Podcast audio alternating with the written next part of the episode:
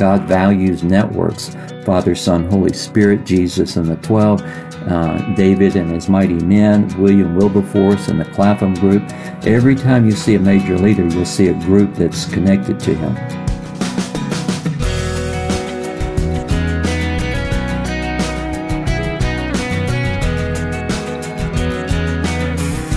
Coming up now on First Person, an interview with Os Hillman, the author of The Joseph Calling, helping us realize God's calling for our life. Welcome, I'm Wayne Shepherd. This weekly interview program is made possible through the support of the Far East Broadcasting Company, which loves to tell the stories of God working in the lives of people all over the world. There's more about FEBC at our website, firstpersoninterview.com. Just click on the FEBC banner at the top of the page to provide a radio for those who cannot possibly afford one. Again, go to firstpersoninterview.com.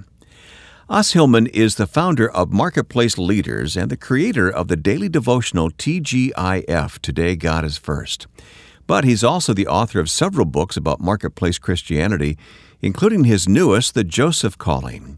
In this book, he encourages us to find God's calling for our life and fulfill the purpose he created us to accomplish. On a video call with Os recently, I began the conversation by asking him to recount his own testimony. Well, Wayne, I came to Christ when I was 22 years old. Uh, just out of college, I w- went to school on a golf scholarship, and my my whole goal in life was to be a professional golfer. And uh, I sought to do that, and actually turned pro for about three years. Uh, unfortunately, I was not able to really get on the professional tour as I had hoped, and that re- became my first uh, roadblock and disappointment in life, which, which actually became the catalyst for me making a decision for Christ. And um, later, I got into business, and ultimately, uh, I started an ad agency in 1982 in Atlanta, and I had that agency for 12 years, and uh, I really wanted to reflect Christ in all that I did, and I named the ad agency the Aslan Group after uh, Aslan the lion. Nobody knew about him then. uh, but uh, anyway, uh, God really blessed that time. But in 1994, I went through a major crisis that uh, really affected my family, uh, my finances. I lost a major amount of money through a Bernie Madoff type of scam. Mm and uh, lost 80% of my business. And within three months, everything changed. And that led me into a seven year season of adversity. And it was during that season that God began to help me understand some of the reasons I went through the adversity. And I met a key man in my life named Gunnar Olson that became my spiritual father in the marketplace. And then um, as I began to walk through that seven years, uh, God began to meet me and help me understand some things I had never seen before. And I began writing about them and ultimately started uh, writing a daily devotional called TGIF Today God is First that uh, now goes to 104 countries and uh, is read by several hundred thousand people each day. And uh, just finished my 18th book, which we're going to talk about today. And uh, so God turned that valley of Achor, which means trouble, in the book of Hosea, mm-hmm. into a door of hope for me and many others. And so I learned through those last 22 years that, you know, God has a way of using our life even in the most adverse and difficult circumstances. Well, let me go back and ask you, Os, uh, at any point during that seven year trial, I mean, were you tempted just to hang it up and walk away from the faith? You know, I don't think I was ever tempted to walk away from the faith, but I certainly doubted God and doubted His love for me, and really took on a lot of shame and uh, and uh, failure. You know, I really felt like a failed Christian. I felt like a failed businessman, and so I had to deal with those kinds of issues. And that's why the relationship with Gunnar Olson from Sweden, who was the founder of the International Christian Chamber of Commerce, who I met two years into my adversity, was able to shed some light for me on this whole area. Hmm. And uh, that was a turning point because uh, that day when I walked in the room to meet him, I walked in as a failure, uh, a man full of shame over what had happened to me. Uh, and but then he said, "You know, Os, you have a Joseph calling on your life." And I said, "What in the world is that?" And he says, "Well, it's a it's a marketplace call, and uh, it means that you're going to be a spiritual and physical provider for others. And uh, as you press into God, He's going to use these adversities for His purposes. Uh, this doesn't change the fact that you probably made some mistakes along the way and you're not a perfect person. But what you need to realize is the call is bigger than the mistakes. Now, that was a huge word for me that day mm-hmm. because I walked in a victim to my circumstance, but I walked out in a greater understanding that I was in the midst of a process that was biblical, that this man knew about, and he was able to help guide me. Yeah, I want to dig deeper on that very issue in just a moment, but uh, I'm sure, I'm sorry for what you had to go through uh, during that time in your life, but I'm sure you're the first to realize how it prepared you for what God is doing through you now. Well, it is. You know, um, being able to see things often uh, is not very clear until you get past them many years. And uh, when you're in the midst of your, as I say, Joseph pit experience, it's hard to see anything positive in that situation. It's only years later when you see how God has used those adversities in the lives of others. And I like to say that God uses our adversities as our authority to minister to others and bring freedom to others. Yeah. And that's yeah. a true biblical truth that we can all, um, you know, appreciate and, and apply to our own lives. Well, Os, you are one of the few people in the world that really helps us understand our work in a spiritual context to see it as a whole rather than you know separating it out and saying well this is the spiritual part of me and this is what I do for a living but you you integrate the two that that in a nutshell is what you do isn't it it is. I, I, really feel like our ministry is an equipping ministry to help men and women see their work as a holy calling from God and to be cultural influencers as a result. You know, the marketplace is a place that um, there's a lot of things that can be done and we can solve a lot, lot of problems. But unfortunately, a lot of men and women in the workplace uh, check their faith at the door on Monday.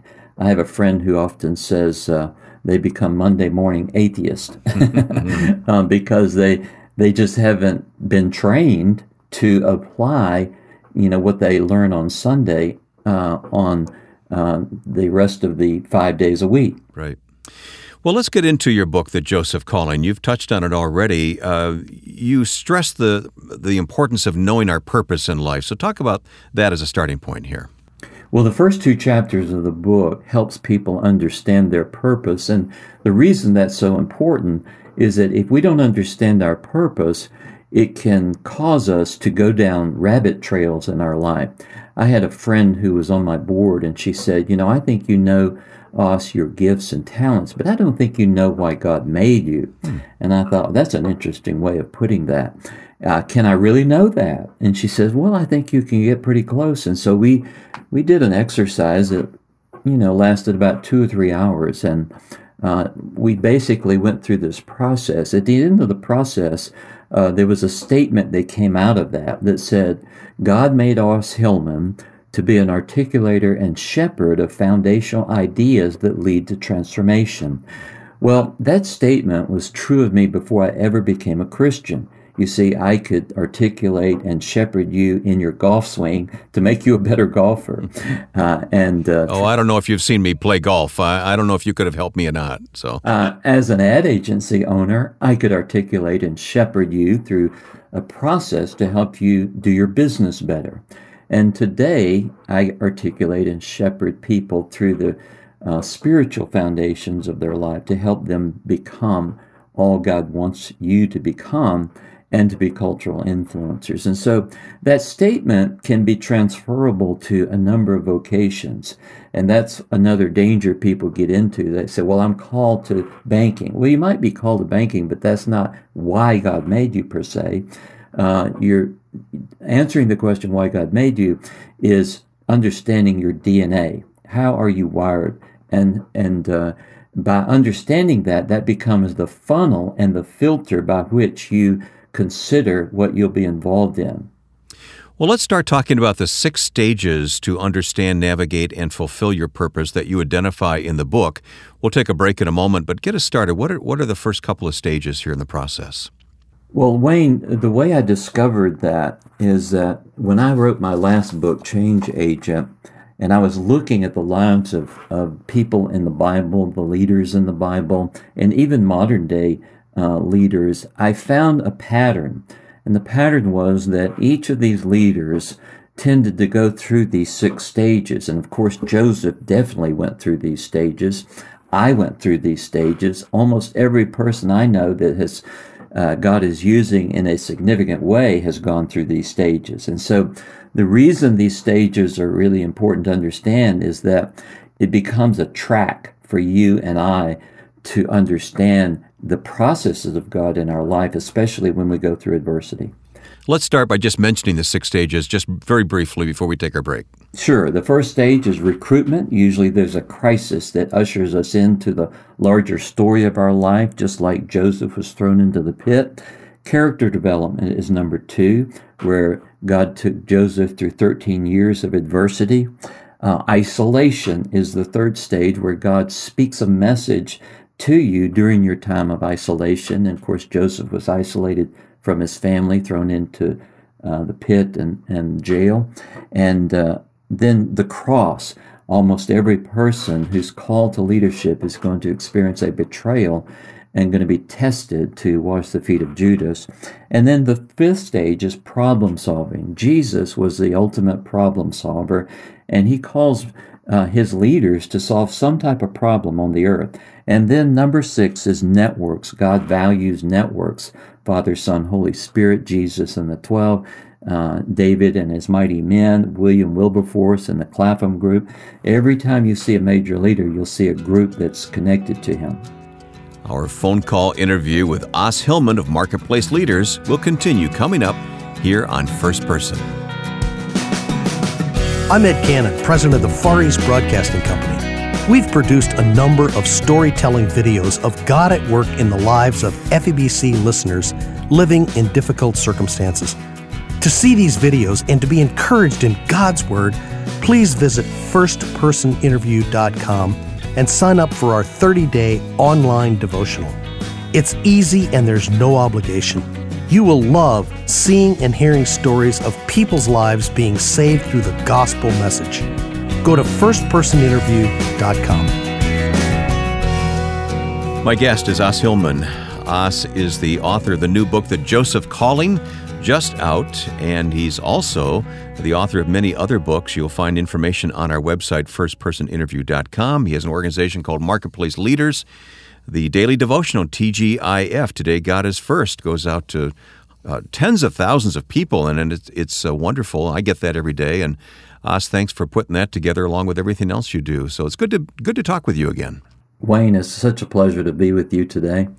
Let's talk more about the Joseph calling. You identified those six stages to uh, navigating, fulfilling our purpose. Can we go back through each one just briefly and and uh, have you comment on each one? You said the first one is recruitment through crisis. Yeah, I found that almost every situation in a leader's life had some type of an event that seemed to be the catalyst to usher them into their larger story. You look at the Apostle Paul, and he was struck blind by Jesus. That was his crisis moment. You look at Joseph, who was thrown in the pit. Uh, that was his crisis moment. Mm-hmm. And just you can just go through a lot of different people's. You know, even Martin Luther he had an event where he posted the thesis on the, the door that day, and that ushered him into the crisis in his life, which ultimately led to being head of the Protestant Reformation. He didn't he didn't uh, grow up thinking, "Oh, someday I'm going to be head of the Protestant Reformation."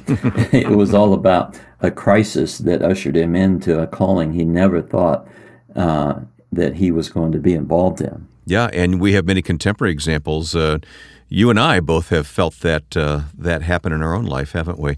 Um, you say that number two is character building, and I'm reminded of the old Wayne Watson song, "I'm growing and I don't like it." You know, yeah, so. character building is not the fun stage of life, is it? Yeah.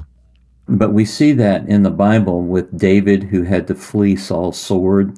Um, you see that in Joseph, who went through 13 years of adversity for an 81 year assignment. A lot of times we forget uh, the preparation was for a very long career of 81 years with Joseph. And so you can look at many of the uh, people in the Bible and see where they had to go through their own character building phase. You look at Moses, you know, and Abraham, they all had this this process that God was having to do in their life. What do you mean by isolation as a step in this process? Well, Wayne, I've, I've found that for a lot of people, they uh, have a period of time where they're isolated from the things that they are accustomed to being involved. Uh, sometimes it can be a sickness. Sometimes it's being estranged from someone. Uh, you know, David had to live in the cave of Adullam for a season. It was there he wrote three Psalms. And, uh, you know, I like to say God turns messes into messages mm-hmm. and messengers. And, uh, you know, it says in Isaiah 45 3, he give, he uh, reveals secret things in hidden places that I might know him. And uh, I was in a time of isolation when I wrote the devotionals.